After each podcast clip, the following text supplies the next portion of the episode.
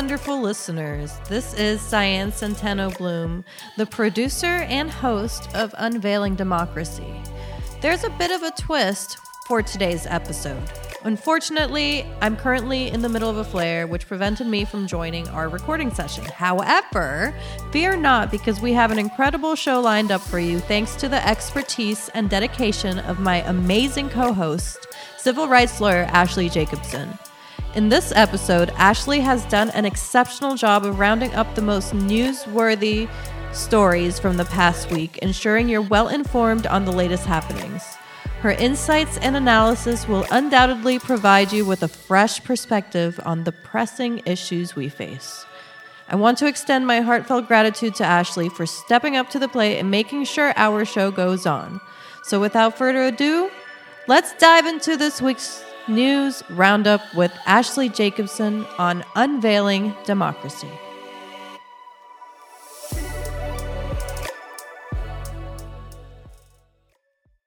Okay, thanks everyone for joining us this week in Unveiling Democracy. Please be sure to let us know if there's a topic or a news story that you want us to cover moving forward, or if there's a legal question that you want us to dive into.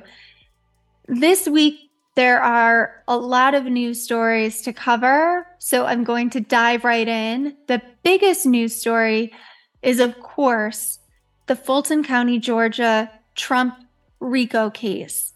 We introduced some of the facts in this case in our last episode, but the defendants, all 19 of them, including former President Donald Trump, were ordered to turn themselves into the Fulton County Jail by Friday, last Friday.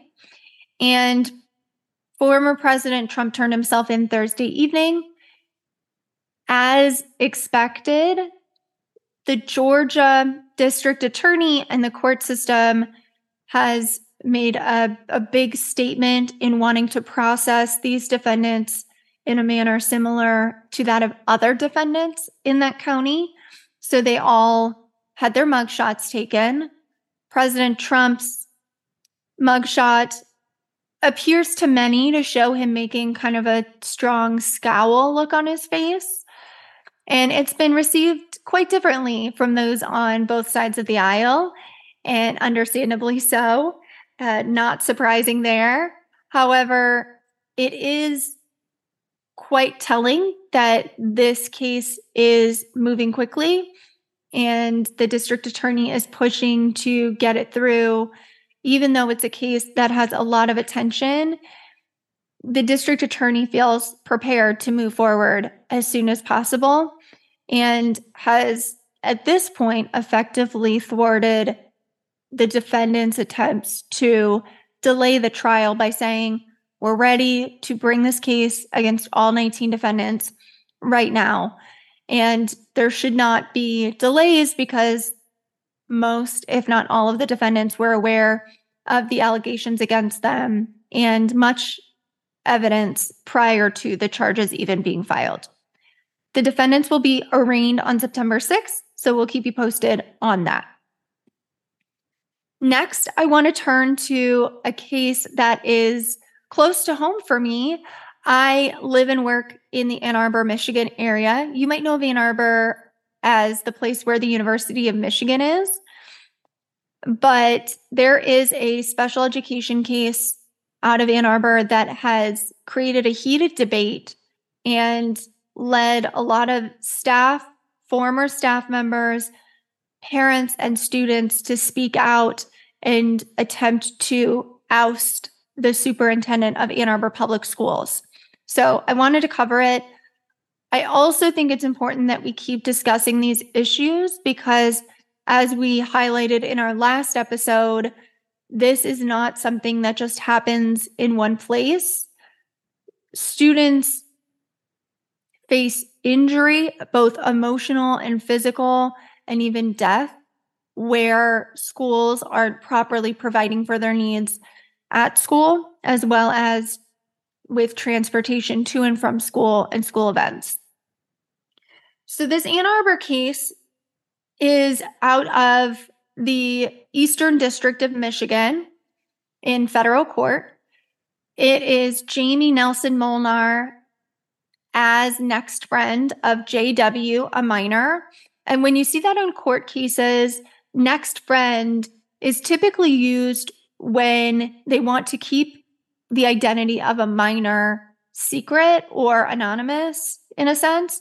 And usually, JW, it, it's typically the student's initials, though it doesn't necessarily have to be. Um, but the court system does try to respect the confidentiality where a minor is involved in a legal case. So this case is Jamie Nelson Molnar individually and as next friend of JW, a minor, which is the plaintiff, versus the Ann Arbor Public Schools and some other officials in their capacity with the school system and the transportation company that the school system uses.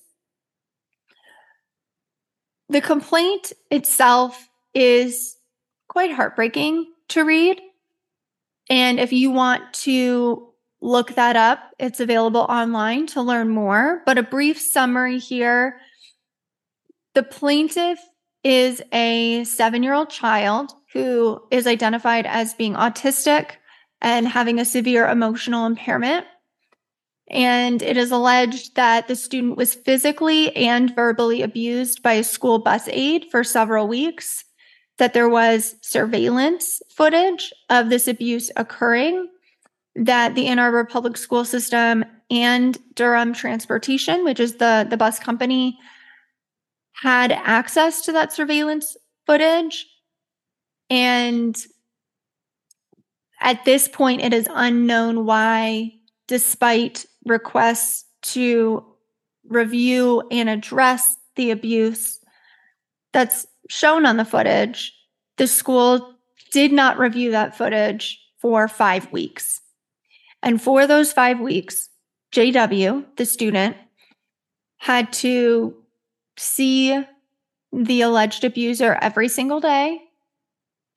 And this was an aide or an adult that was supposed to be on the bus with the student to make sure that the student was safe, that JW's needs were met, and absolutely should have been there to protect the student and not cause harm to the student. So, again, another heartbreaking example of a few things that I'm seeing as a civil rights attorney in the state of Michigan. Schools not properly staffing individuals in these roles. Ideally, the people who are working as aides should be trained and qualified to work with students with disabilities. Many of them are not. They are roles that typically aren't very well paid. And so, in theory, it would be nice to attract qualified individuals by the Department of Education and these school systems, providing more of an incentive to attract qualified professionals. Though there are certainly wonderful aides out there who um, work very hard to keep their students safe.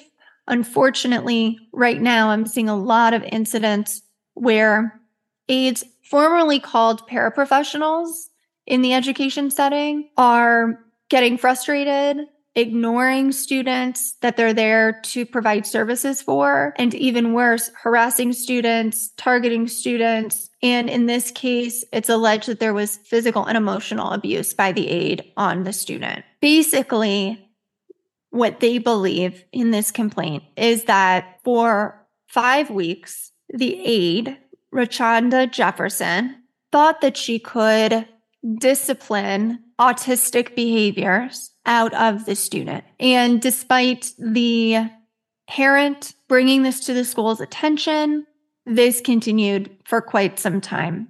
And what's even more shocking about this Ann Arbor case, and something that I've seen not only in Ann Arbor, but throughout the state of Michigan and elsewhere is that when schools learn that something has been mishandled, either intentionally or neglectfully, instead of stepping in, removing that individual, having some form of accountability, providing some type of training, there are sometimes consistent efforts to hide what has happened to protect the school. And that may not be surprising to many of our listeners, but it's a trend that I'm seeing worsen as time goes on.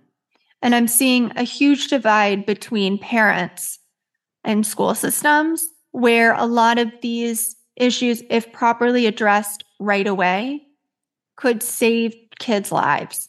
And we're going to be interviewing a family that was deeply affected by a similar type of incident on our podcast very, very soon. So I'm looking forward to bringing you that interview. This is an issue that's not going to go away. The superintendent's uh, last name is Swift.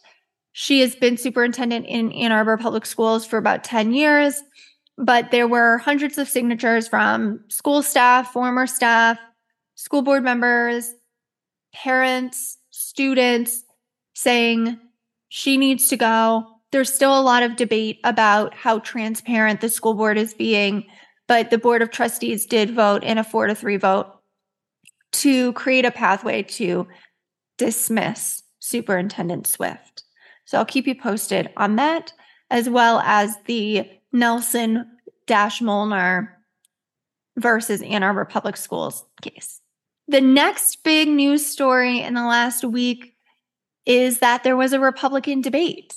Former President Trump did not attend the debate. There was a, a, little bit of a debate going on behind the scenes about whether or not he would attend. He did not. He decided to do a separate interview, which is not all that surprising with all of the legal cases that he has going on right now. But the Republican debate led to an interesting approach from many of the candidates. A lot of people feel as though this was Ron DeSantis's opportunity to come across as a strong leader, to perhaps distance himself just a little bit from his typical woke baiting arguments that you see him make in the media and in Florida all the time. But he didn't appear to be a central focus of the Republican debate, which is news in itself, because after former President Trump, who still has a lot of Republican support, the next candidate with a lot of support has been Ron DeSantis. But he essentially faded into the background. He didn't have a lot of charisma. And at the end of the night, he didn't have any good punchlines or sticking points that seemed to resonate with viewers. There's a, a meme that's been going around about him trying to smile for the camera and struggling to do so. I won't comment on that, but I will say I do think that he really missed his opportunity to be a standout in the Republican debate. Mike Pence tried to speak up a bit, um, and unfortunately, it it seems like for him he fell flat a bit. Nikki Haley and Chris Christie appear to be getting the most attention online in positive ways. I would say that they felt more comfortable for Nikki Haley pointing to her experience with foreign policy and her somewhat more lenient stance for a Republican on abortion, saying that she thinks that it should be looked at from a more realistic lens. Chris Christie had a standout moment of the night when he kind of poked at Vivek Ramaswamy, who is an entrepreneur who is also known for rapping to Eminem at one of his appearances. Um, but Ramaswamy started to, at one point, quote uh, President, former President Obama in what he said at a debate about kind of having a, a quote funny or odd name you know, who's this skinny guy with a different name, essentially. And Chris Christie called him out on that. I do think that Ramaswamy is seeking some of the Trump attention in the media Um, I should say in a similar way to how Trump did it back when he was first running um, for president before the 2016 election. So it'll be interesting to see where this goes and how the, the field narrows after the Republican debate has settled. I do think that uh, when it came to the standouts of the night, Ramaswamy, Haley, and Christie appeared to get the most support from the media and on social media from people watching the debate. So we will see. Another big news story out of the Midwest involves the Chicago Police Department. A Chicago officer named Jeffrey Kriv, K R I V is how you spell his last name. He is currently facing charges for perjury and forgery after getting out of dozens of traffic violations by claiming his girlfriend stole his car. But throughout that ordeal, he it has been discovered or alleged that he made many false statements on the record.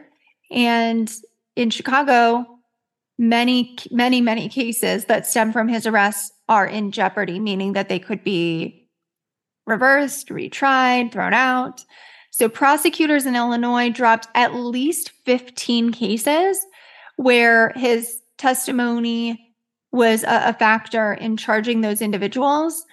He is accused of lying under oath 44 times to get out of speeding parking and red light camera tickets for his personal vehicles. He's been a police officer for over 25 years. The most recent uh, DUI arrests he made involve allegations of dangerous driving. He was known for being one of the city's biggest DUI enforcers, is how they're kind of framing it in the media. He was really well known for finding people driving under the influence and arresting them, testifying against them, and getting them locked up.